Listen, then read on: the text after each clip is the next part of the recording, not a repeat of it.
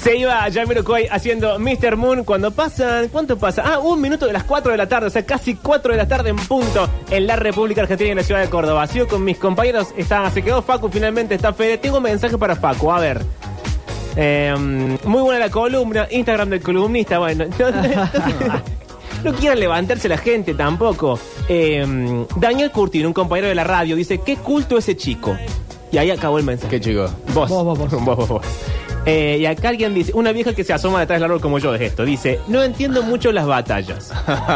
Me parecen mucho más válidas las primeras rimas que las contestaciones. Y aquí viene la pregunta. ¿Como que contestar es más fácil o solo me parece a mí?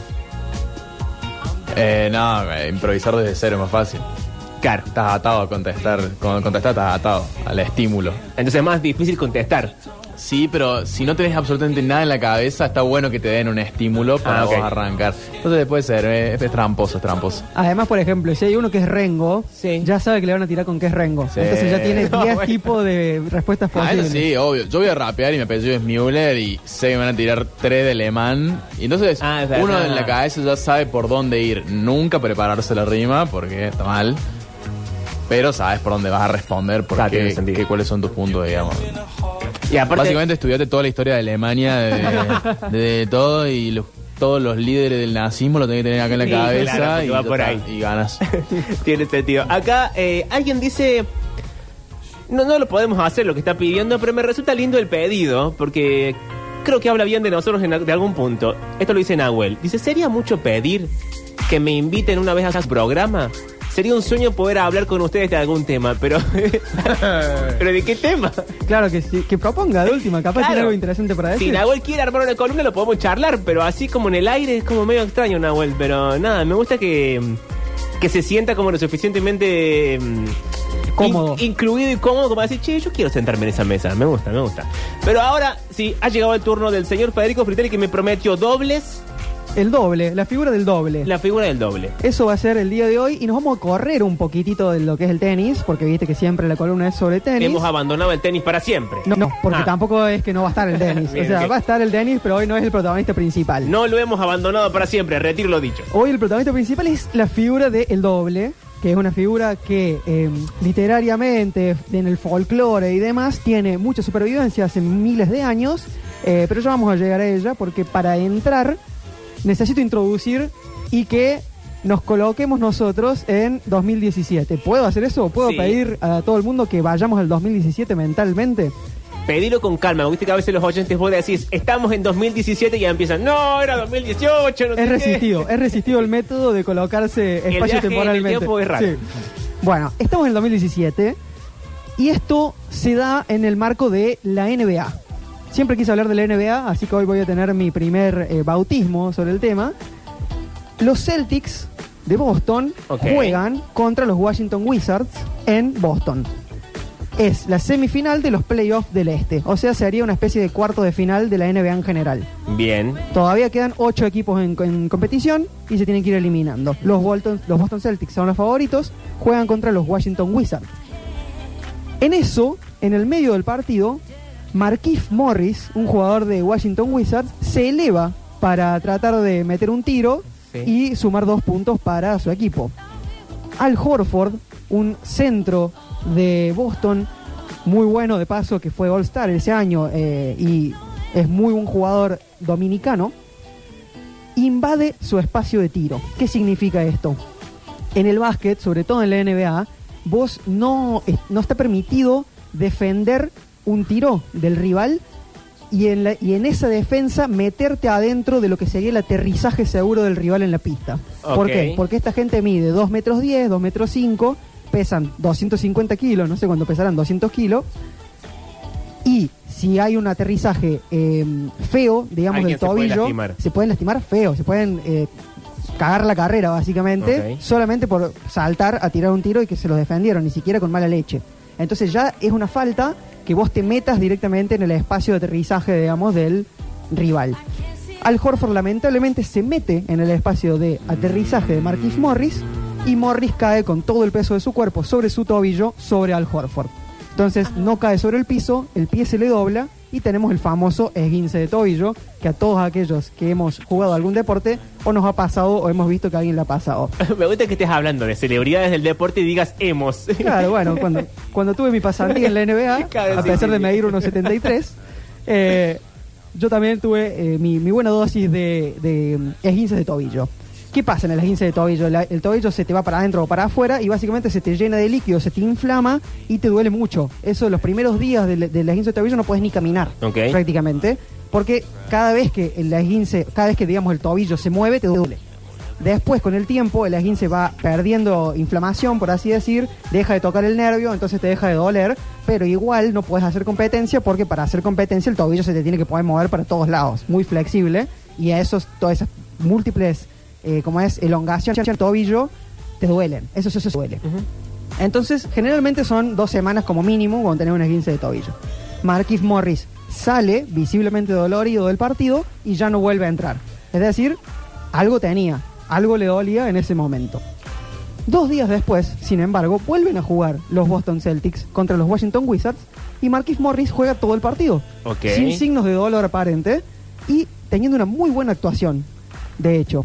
Y uno puede decir, bueno, Fede, pero ¿por qué te interesa tanto el caso de una recuperación milagrosa de un jugador random de los Washington Wizards en dos mil diecisiete? Que además los Washington Wizards después pierden la serie. Encima, no, ni siquiera importa para la narrativa general. Lo importante acá es que Markieff Morris tiene un hermano gemelo. No, no, no, no, no, no, no, no, no. Y da la casualidad de que justo el hermano gemelo de Markieff Morris sí. es de esos hermanos gemelos que hacen todo lo posible para parecerse entre sí. Ah. Son dos personas que miden más de dos metros cinco, digamos, a menos que estén uno al lado del otro, no te das cuenta de que uno mide dos ocho y el otro dos seis. Son increíblemente altos, por lo cual si ves a uno suelto no te das cuenta claro, cuál es. No. Eh, tienen el mismo pelo, tienen el mismo corte. Eh, tienen la misma contextura física y tienen todos los mismos tatuajes en todo el pecho y los ah, brazos, pero al, al dedillo. Pero hay algo que está mal, ¿no? Está muy mal. Los papás son los que los vestían igual cuando eran chicos. Claro, hacen todo juntos, todo literalmente juntos, jugaban en los mismos equipos. Qué miedo hasta que esto. Justo esa temporada, en la N B A es un sistema raro de intercambios y demás, quedan los dos en el mismo equipo a propósito y, y a uno de los dos lo corta el equipo y lo manda a otro lado. Entonces como que le sacaron el sueño de jugar los dos en el mismo equipo en ese momento nomás. Mm. Ese año... El hermano de Markieff ya se había quedado eliminado. Es Marcus Morris, que jugaba en los Pistons, en los Detroit Pistons, y ya había sido eliminado, no había clasificado a playoff. ¿Qué pasa? ¿Cuál es la teoría conspirativa que un medio llamado The Ringer pone sobre la mesa? Medio en joda, medio en serio. El medio tampoco suena que es algo tan no, serio. No, es, es un medio... No sé si la fuente... La, o sea, digamos... La, esta es medio floja de papeles la historia, bueno, pero bien, bien. sirve, gusta, sirve. Eh, en The Ringer, ¿qué dicen? Puede ser que haya jugado Marcus el partido en vez de Markieff. Claro, eh, tiene sentido. Si tenía una esguince, claramente no podía jugar. Y si podía jugar, no iba a ser sin signos de dolor, ni ningún rengueo, ni nada. ¿Pero es solamente este medio el que lo pensaba o era como un che, lo sabemos todos? No, no, el medio lo, el medio lo tira y a partir de ahí se, como que se sembró una conspiración ah. en todo el mundo del N B A de que ese partido y los partidos subsiguientes lo jugó Marcus y no Markieff. ¿Por qué? Porque además Marcus había posado con la remera de los Washington Wizards justo antes del primer partido entre Boston y Washington, porque como él ya estaba eliminado, fue a apoyar al hermano, sí. y no había ninguna forma de distinguir que ese que estaba posando era Marcus o Markieff. Bueno, entonces también. Nadie se hubiera dado cuenta. En la frente, algo. Ah, y lo peor de todo es que eh, juegan prácticamente igual al básquet. Hay alguna diferencia muy sutil, porque si jugaran exactamente igual no podrían jugar en el mismo equipo, pero la diferencia son, uno es un poquito mejor reboteador, el otro tira un poquito mejor, sí. un poquito más lejos. O sea, no te va a dar cuenta ni a palos si lo están haciendo a propósito de hacerse pasar por el hermano. Y encima sacaron una entrevista de mucho tiempo an- eh, antes que decía que cuando estaban en el, la universidad o en el secundario, no me recuerdo bien ahora, había pasado ya eso y había entrado uno por el otro. En, jugando los dos para el mismo equipo, a Marcus lo sacan por faltas. Vos en el básquet, si haces seis faltas, te vas del partido. Y el hermano se lesiona. Y cuando se lesiona va al banco, en un tiempo muerto, se cambian las camisetas y el que salió por faltas volvió a entrar haciéndose el rengo y el otro quedó afuera. Entonces, posible era posible y había sucedido.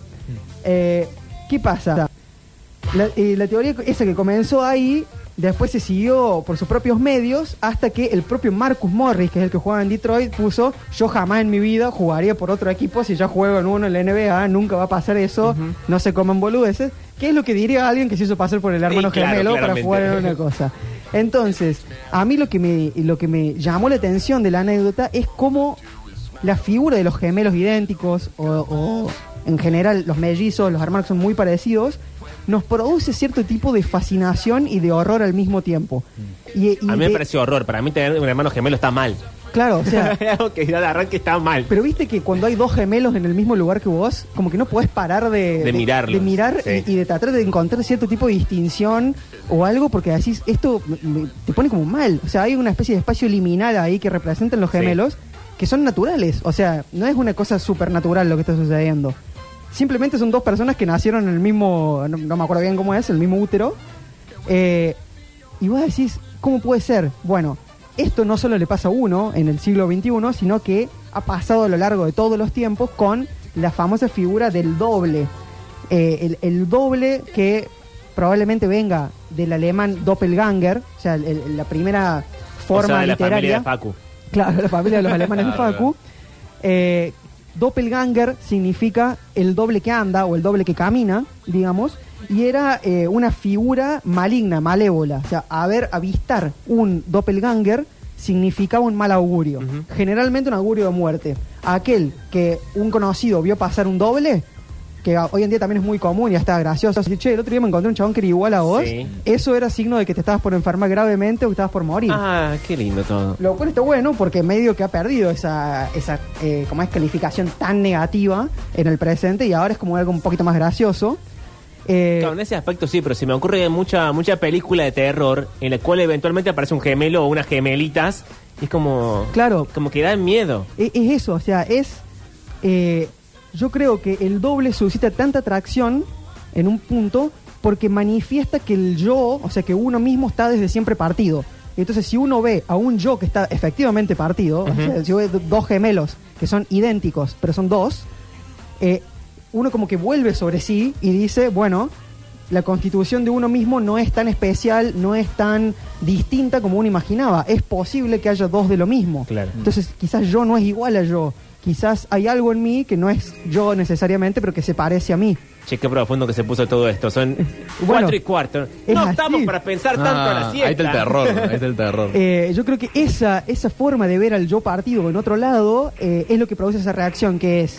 o cómica. En los griegos se usaban mucho lo, los gemelos para reírse, una, una reacción como más de defensa, por ahí, eh, reírse de algo, la, la huida o el horror, que son todos estos casos de la aparición de los gemelos en películas de terror, el doble, etcétera, etcétera, e incluso hay muchos casos de excitación o, o, o de cuestiones eróticas con los gemelos, eh, qué sé yo, eh, la, la fantasía clásica del macho heterosexual con gemelas, qué sé yo, cosas así, y bueno...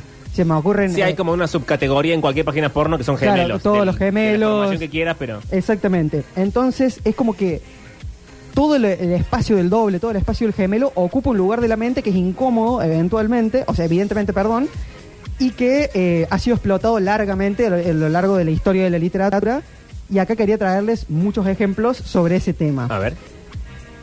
Cuando uno evidencia a partir de los gemelos que el yo está partido, que el yo no es necesariamente una unidad eh, que los demás pueden certificar de mí, como yo puedo certificar de mí, uno entra en ese espacio medio gris de la falta de identidad o de la puesta en cuestión de la identidad y se da cuenta que el yo está partido por el tiempo, por ejemplo, yo no es igual a yo de hace veinte años, uh-huh. Lo único que... Hay una continuidad del mismo cuerpo, que tampoco es el mismo cuerpo, la imagen es distinta, los pensamientos son distintos y demás.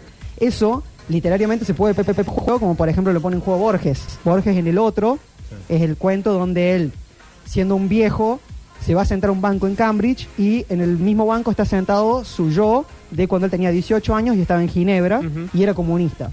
De hecho, El Otro es el por ahí el mejor ensayito, cuento, donde se puede ver... Eh, qué es lo que pensaba realmente Borges sobre toda la temática política y demás. Es ahí donde dice, eh, la comunidad no existe, el individuo... La comunidad es una abstracción, lo único que existe es el individuo, por ejemplo. Ahí se ve el Borges más liberal, de, de, para mí, de toda su obra.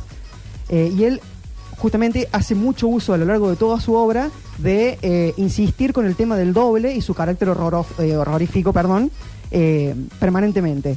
Si pensamos el tema del espejo, que en Borges es fundamental, la repetición del espejo, eh, tiene esa famosa frase que según él la toma de otro lado, que es eh, el espejo y la cópula son abominables porque multiplican el número de los hombres, Y después está el tema de los sueños. En muchos cuentos de Borges está la idea de el sueño para generar otro sueño, para generar otro sueño, donde se pierde de vista cuál es el soñador original, digamos. Inclusive llevando a Dios, a meter a Dios, digamos, dentro de esa fórmula y ponernos nosotros en el lugar del sueño de Dios, que a su vez soñamos, etcétera, etcétera. Eh, que Dios detrás de Dios, la trama empieza, ¿no? Uh-huh. Luego, ¿Y en, el, en el otro era como que se soñaba él? ¿O cómo era que se, se en el otro En el otro él lo narra como una experiencia que tuvo y él le dice al, eh, al chico, el chico, perdón, le dice, el chico Borges, le dice al chico viejo, al Borges viejo, le dice... pero vos deberías recordar entonces que ya me viste en este lugar cuando era joven. Claro. Y él le dice, no, porque quizás cuando tenía tu edad pensé que era solamente un sueño y lo dejé pasar, pero ahora me doy cuenta que eso pasó y tal cosa. Claro, ahí entonces como que ahí sueño. Lo resuelve. Sí. Eh, pero para los dos la experiencia era genuina, entonces y ninguno de los dos estaba soñando realmente, o los dos estaban soñando simultáneamente. Claro, eso, el terror está ahí, ¿no? Porque soy yo el soñado o exacto. Soy el que sueña. Ahí uno pierde la, la singularidad de claro. Saber que uno es esencial, digamos, sustancial dentro de la trama. Otra forma de descubrir que yo está partido está en el deseo. Para mí, la más fácil de entenderlo, que es que lo deseado y lo deseante están operando simultáneamente dentro de uno y muchas veces en eh, contraposición. Digamos, lo que quiero va en contra de lo que quiero. Mil millones de veces eso pasa. Yo quiero tener una vida eh, cómoda, yo quiero tener una esposa, quiero tener hijos, pero al mismo tiempo me gusta la joda, me gusta tal cosa. Entonces uno va viviendo la vida así rebotando como un pinball entre claro. Distintos tipos de deseo, y ahí es la forma más fácil de comprobar que el yo está completamente partido, porque además en el deseo interviene el inconsciente, la forma más drástica quizás de eh, dar cuenta de esa división interna que tiene el yo, que es alguien que vive adentro de nuestra cabeza y maneja prácticamente todo y no sabemos quién es ni qué es lo que quiere. Y que se manifiesta a partir de cuestiones siempre esotéricas y siempre raras. Entonces, el deseo como otra forma de evidenciar ese yo partido. Luego está la imagen pública, que es otro eh, también ensayito, cuentito de Borges, que es Borges y yo. Ese es el más, quizás más famoso que el otro, porque eh, en él Borges divide su... nombre Borges, el, eh, Borges como el nombre famoso escritor, de su yo, que ya no sabemos quién es, porque uh-huh. Mientras está hablando en ese ensayo, él es Borges el escritor para nosotros, para él no, entonces ahí se produce un espacio de distinción, y le atribuye a Borges todas las cuestiones que nosotros sabemos de Borges, mientras él se reserva otras, pero al mismo tiempo, mientras él las pone en juego, pasan a ser del otro Borges, y él se queda con menos cosas, uh-huh. ¿no? Entonces ahí, con la diferencia entre la imagen que nosotros tenemos con el resto, y lo que somos o lo que creemos ser verdaderamente, también hay otra partición de ese yo que queda evidenciada cuando vemos los gemelos, cuando vemos el, el, la cuestión del doble. Y finalmente la moral, me parece que también parte al yo a la mitad, que sería como una especie de los impulsos y la voz de la conciencia. Y ahí, para ejemplificarlo, traía el relato de Edgar Allan Poe, de William Wilson, que es un hombre que justamente vive confrontándose con otra persona que es idéntica a él, que nació el mismo día y que habla en susurros, y que eh, en definitiva se trata de la voz de la conciencia que evita que él haga actos malos permanentemente y va en contra de sí mismo, ¿no? Entonces él presenta el yo como una especie de lucha entre dos seres diferentes que no quieren lo mismo. Eso es, me parece, la, la proyección más grande de casos en la literatura donde se habla de esta cuestión del yo partido. ¿Qué pasa? Si el yo se sostiene unido, es por una ficción extremadamente, extremadamente desgastante que todos ejercemos todos los días para que la civilización no se caiga a pedazos. El, el okay. hecho de que yo soy yo y que tengo un documento de identidad y que todos los días voy a la radio y demás, es la cuna de la civilización, digamos. Si todos los días fuéramos alguien diferente, nada se podría hacer. Los albañiles no irían tres días a la obra, entonces no se construirían las casas. Los médicos no irían diez mil millones de años a, a la facultad, entonces no se recibirían de médicos, etcétera. Ah, porque el yo, al igual que la vida, le hace falta constancia. Exacto, o sea, el yo es una construcción con, eh, constante y que requiere también de olvidarse que es una construcción. O sea, se necesita que el yo parezca eh, inevitable e insustancial para que se mantenga esa ficción eh, dando vueltas. Si Pero uno... se me ocurre la forma más aburrida de vivirlo. Eh, es decir, si yo, para, para ser Pablo Durio, tengo que fingir que no soy Pablo Durio, me parece la idea más aburrida. Me parece mucho más divertido ser consciente de que soy una construcción y saber qué cosas le pongo y le saco según el contexto a Pablo Durio. Pero estás, ves que estás haciendo el mismo movimiento del cual nos estamos eh, quejando, por así decir. Sí. Vos, a Pablo Durio, la imagen, por, por ahí me parece que estás hablando, le estás superponiendo una imagen anterior que vos sabés que es verdadera, y eso es lo que pone en cuestión el gemelo o el doble.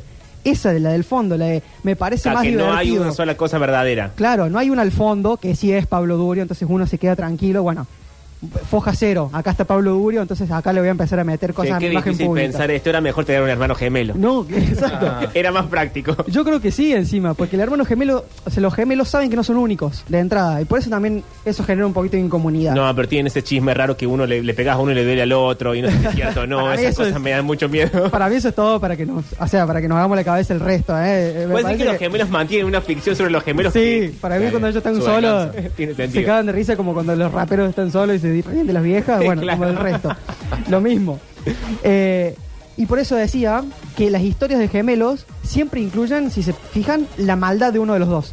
Claro, o sea, siempre, siempre hay uno, uno es que es malvado y otro mm. que es bueno, quizás como una forma de sostener eso de que en el fondo no son tan iguales. Lo que no se puede soportar es que haya una igualdad total, digamos, tanto en el tema eh, de la copia como en el tema del doble.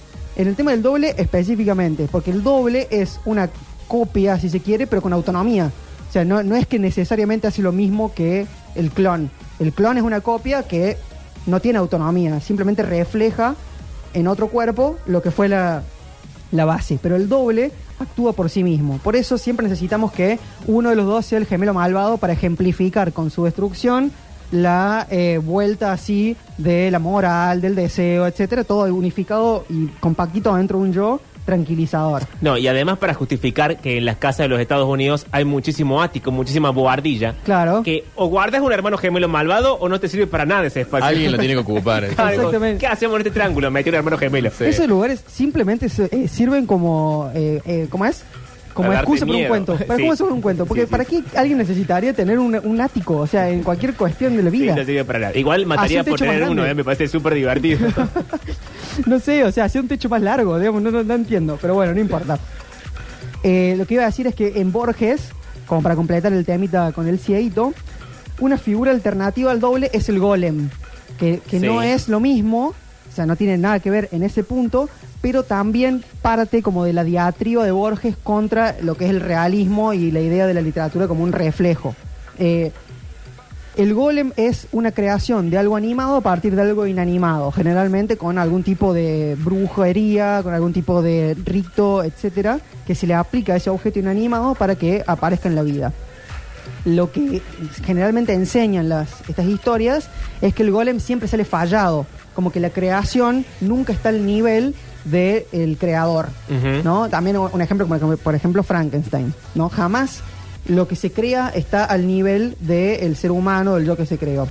Eh, lo que se, hay crítica para mí es la idea de la copia, que ya no es lo misma que el doble, porque la copia, intentar buscar algo que tenga las mismas características que el yo primigenio, eh, sale mal. Sale mal y además genera algo de menor calidad. Y eso es un comentario por arriba para mí, para la literatura realista que está haciendo Borges. O sea, si uno intenta reflejar la realidad en la literatura, lo único que obtiene es una copia que es peor que el original y que además es eh, incierta, está sesgada, etcétera, etcétera. Uh-huh. Eh, por lo tanto, bueno, así es como eh, lo considera Borges en comparación con el doble. Y pensaba, a partir de la figura del golem, en un tenista que es eh, Grigor Dimitrov, en el... Pero dijimos que nos salíamos del tenis. No, pero hay que ejemplificar. Hay dos ejemplos del tenis. Grigor Dimitrov... Desde que empezó a jugar todo el mundo le decía qué parecido que juegas a Federer, qué parecido que juegas a Federer, qué parecido oh. que juegas a Federer. Nunca llegó a nada. Porque eso, porque, o sea, la misma comparación a él le, le implantó la idea de que era una copia de Federer y... Y, que y una implantan. copia siempre es una mala copia. Una mm. copia siempre es una mala copia y que además no tiene su propia autonomía en el sentido de sus propias metas y demás. Si vos sos el nuevo Federer, ya tenés las metas de Federer antes de arrancar. Y Federer tiene sus metas porque llegó a ser Federer. En cambio, él, que nunca terminó ganando un Grand Slam, por ejemplo, Grigor Dimitrov, quedó como para siempre como un tenista trunco cuando fue toda su vida quizás top treinta del mundo, lo cual sería una gran carrera tenística para todo el mundo, pero como era el nuevo Federer, quedó como un fracaso, mm. ¿no? Y para último, como para finalizar, volviendo al tema de los gemelos que hacen todo para parecerse, en el tenis hay un caso muy singular que son los hermanos Bryan. Son los dos mejores jugadores de dobles masculinos de toda la historia. Y también son dos gemelos que hacen todo lo posible para parecerse, Bob y Mike, todo lo posible para parecerse. Se casaron con dos mujeres que son iguales. No. Las mujeres son idénticas. Pero eh, no son gemelas, o también son gemelas. No, ellas no son gemelas. Okay. Ellas no son gemelas, pero son muy parecidas. O sea, tipo, son el mismo. Hubiese estado bien que un gemelo se ponga de novio con una pareja de gemelos. Pero es romper la mate. Pero sería de sí, cuatro ahí. Pero ahí sería de cuatro, digamos, todos con todos. ¿Cómo de a cuatro? O sea, uno con no, dos, uno con dos. Ellos lo administren como quieran, digamos. Pero... pero, o sea, no sé si uno siendo gemelo tiene la capacidad de dirimir otros gemelos. ¿Me entendés? Porque vos te podés distinguir de tu gemelo porque vos sos vos y el otro no. Claro. Sí. Pero con los otros, no sabés. Bueno, esto ya queda a la fantasía de los gemelos, pero yo quiero dos gemelos puestos de novio con otro par de gemelos. Y estaría bueno, digamos. Sería interesante. Pero no sé sí, si ha pasado. Que... No, no sé. Habría que averiguar. Ahora en el corte lo averiguo. Me hace eh... falta... Si hubiera oyentes gemelos sería ideal. Oh, sí. Pero ya se hubiesen manifestado. No, no creo. Tenemos muy poco porcentaje de oyentes gemelos. Eh, Esto hay que mejorarlo de algún modo. Incorporar gemelos a la mesa, bueno. Y bueno, eh, además, eh, quería decir que yo creo que todos conocemos alguna historia de los gemelos que conozcan en su vida. Todos conocemos alguna historia... Que se cambiaron en algún momento. Que se cambiaron en algún momento. Mm. Y que eso genera como una especie de wow. O sea... Mío respeto, digamos, como nunca sabes con quién estás hablando realmente. O sea, yo cada vez que hablo con gemelos o mellizos, las primeras tres cuatro preguntas son como para asegurarme de, ¿De, de, que, estoy, de que estoy hablando con el, con el que estoy hablando, digamos. Entonces, bueno, qué sé yo. Eh, básicamente eso, un repaso por la historia del tenis, con la figura del doble y a partir de la enorme conspiración que se armó alrededor de los hermanos Morris en aquella semifinal del Este en la N B A. ¿A ustedes les gustaría tener un hermano gemelo? ¿De verdad? Y no, no me daría miedo. Miedo okay. es el, lo que me da. Lo que pasa es que con, con el doppelganger, toda esa cuestión, yo creo que surge también miedo de Freud con esta cuestión del, del, del yo. Y uh-huh. para, para mí el, el terror que surge de la literatura a partir de Freud es el doppelganger que te va a sustituir, que el que te va... El que se va a poner en tu lugar. Va a tomar tu y lugar. Ahí está lo terrorífico. Para... Ah, porque vos hay, una hay una serie sí. de literatura que es eso, es la el que te viene a sustituirte a vos. De eso se trata una gran parte de la literatura sí. del siglo veinte. Sí, de hecho también hay una tradición en películas de hacer un clon para quedarme con los órganos, pero después el clon se revela y quiere mi vida, etcétera. Es como la ciencia ficción básica se, se agarra de ahí. Y tengo... Pero lo vamos a dejar para el próximo bloque. Quiero adelantarlo nada más. Un buen oyente, o una buena oyenta, no lo sé... No, no, no tiene un gemelo, pero me, me acaba de mandar una noticia de último momento. Ay, ay, ay, ay, ay. Los gemelos que se casaron con gemelas. Sí. Y tuvieron hijos idénticos. No. Todo eso en el próximo bloque de esto que es Vacaciones Permanentes.